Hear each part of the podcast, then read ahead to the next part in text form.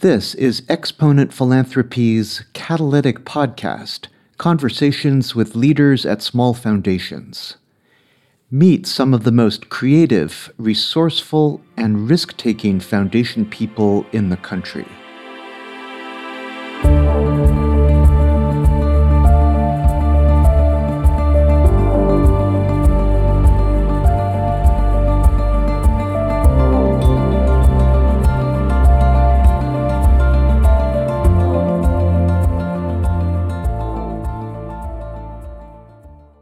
Diane Brown leads a community foundation in New York State that serves a city of about 45,000 people and several rural counties. In our conversation, she shares how the work of four staff is amplified by dozens of community members from all walks of life people in government, business, civic life, faith organizations, and the nonprofit sector. As an example, the foundation collaborated with nonprofits and city leaders to establish a social purpose grocery store in a neighborhood without access to fresh food.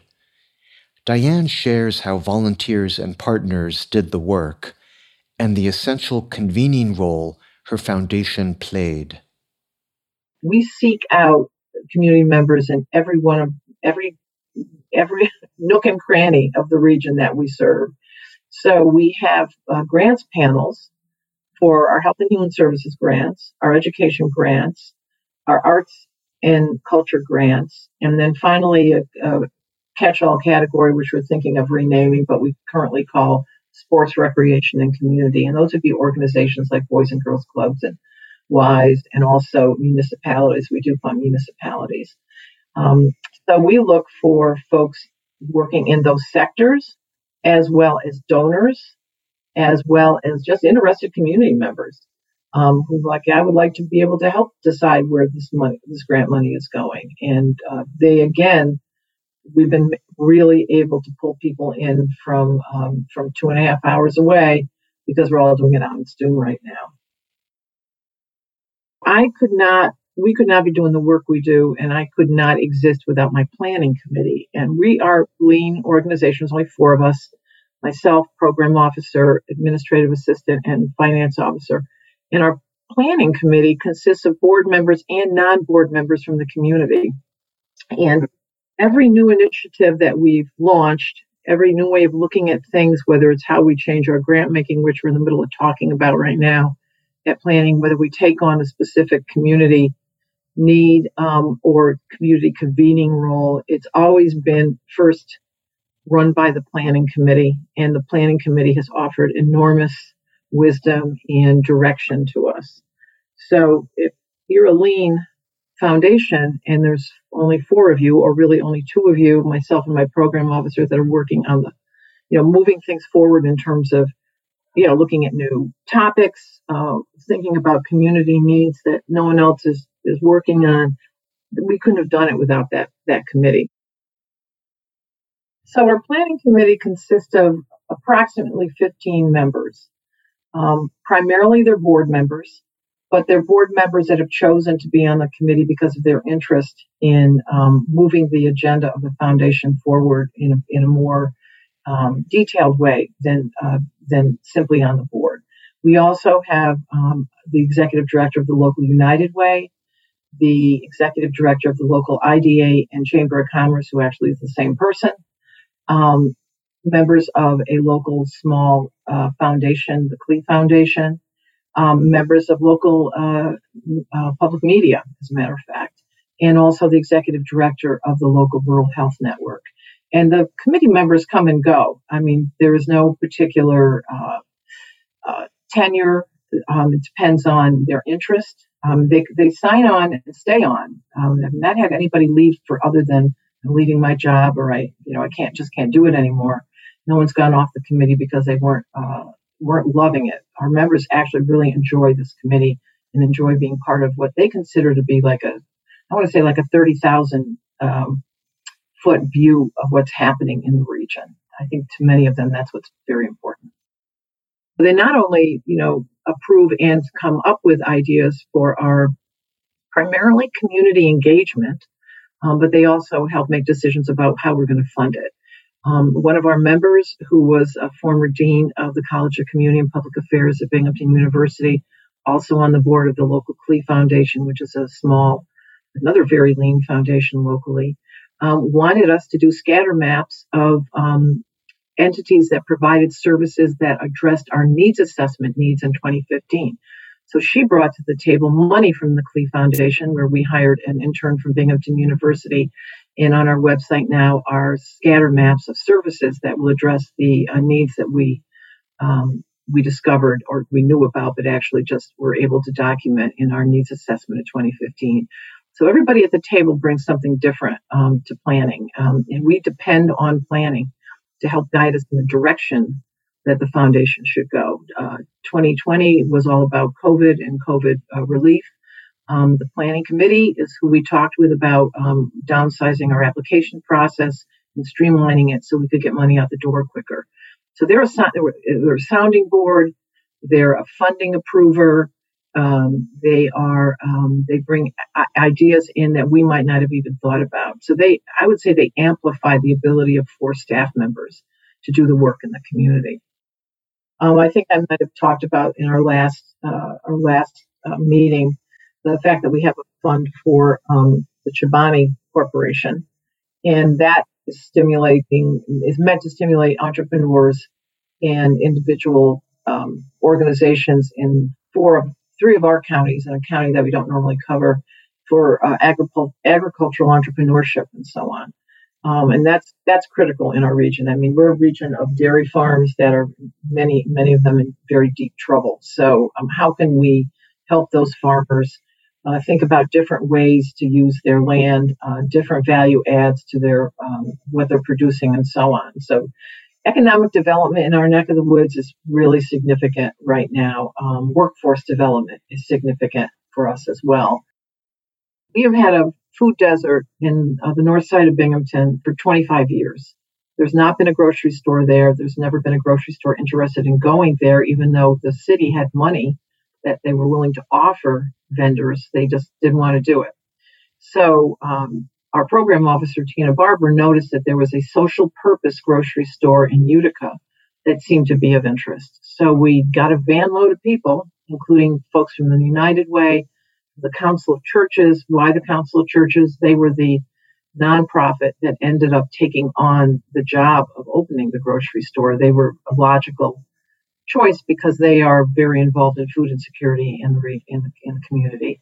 And uh, members of the mayor's office so we went to uh, Utica. We did a tour of the of, of the social purpose grocery store there, and came back and started meeting. We met with the mayor. The mayor was very much wanting to leave a legacy of being able to put a grocery store there, and he had not been able to find any organization or for-profit business willing to do it.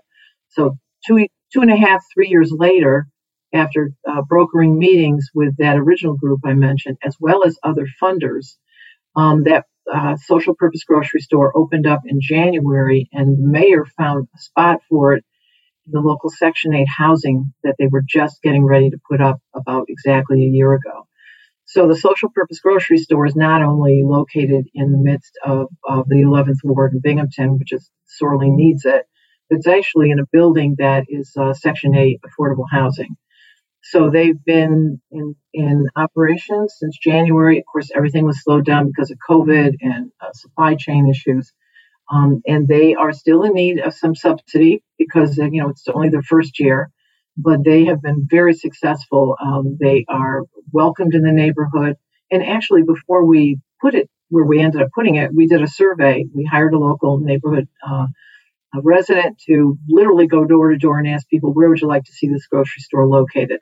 Um, what would you like to see at the in the grocery store? What's most important to you? I mean, we had, you know, uh, uh, local bodegas and um, uh, Dollar Generals where you could get, you know, some shelf stable food and also deli kinds of food, but things like fresh produce and meat were not available at all, unless you really wanted to get go quite a hike to a grocery store that was quite a ways away over a, um, a busy highway. So uh, long story short, I guess, or long story long, more likely, um, it's a, it was a collaboration between funders, um, local government, um, a local not-for-profit, um, local politicians, um, and uh, and also our state senator to get money to uh, make this happen, and it's been very successful. It is not strictly like a traditional grocery store in that you're not going to find everything you would find on a shelf in a Wegmans or or uh, Whole Foods or anything like that. What you're going to find uh, are is, is, product that actually the Council of Churches goes to Utica and buys from that social purpose grocery store there, and is comes back and is heavily discounted there was there were some real misconceptions whether this was going to be expired food or whether this was going to be surplus, you know, U.S. surplus food. That's not what it is at all. It's uh, they've taken some time to get new vendors. They didn't start off with every vendor you can imagine. So at the very beginning, there were certain products you were not going to find in the grocery store. But as time has gone on, and they've expanded their vendors and they've expanded their um, their uh, product at the behest of the local community members, they've been able to uh, to make it be more and more like a traditional grocery store. You're going to find you're going to find you're not going to find fresh meat. You'll find frozen meat. Um, you'll find a lot of fresh veggies. Um, you will find a lot of shelf stable, and you'll also find shelf stable uh, products. But you'll also go in and like they might have gotten a um, truckload of you know ice cream and it's going to be heavily discounted and there will be a lot of ice cream for example or a lot of uh, frozen lasagna depending on what they're able to get from the grocery store in utica and the reason they work with the grocery store in utica is the originator of that grocery store again a, um, a social purpose organization there um, was a, himself a grocer many years ago so he has connections all over the place so um, that has been their their stream of product so it's a collaboration not just with local nonprofit um, government entities and so on, but also um, a nonprofit in, in Utica, which is right up from us. Uh, it's about a two hour drive um, up Route 12. So, in terms of funding, um, I can't tell you the exact number. We put in very little. I mean, we were the conveners of the committee, and that's a lot of the, so there was a lot of sweat equity, so to speak, from us. But we put in, I think, around $25,000 to get things going. But we've had local, every local foundation, local banks, 150,000 from the city itself. Thinking that probably the enterprise itself, when it's all said and done, was somewhere between 500 and $750,000 to start. That doesn't mean they're not going to need more. I mean, in fact, I know they're coming to us for some operating funds for the next year um, for their um, for the rent, for example. So they are uh, they're still needing support. Um, they have not gotten to the point yet where they are self-sufficient, but I do expect that that will happen. Just you know, slow going margins and growth. I learn a lot. I know a lot more about grocery stores than I ever knew, but margins are very small, and so you can't expect to be um, to be in the black really quickly.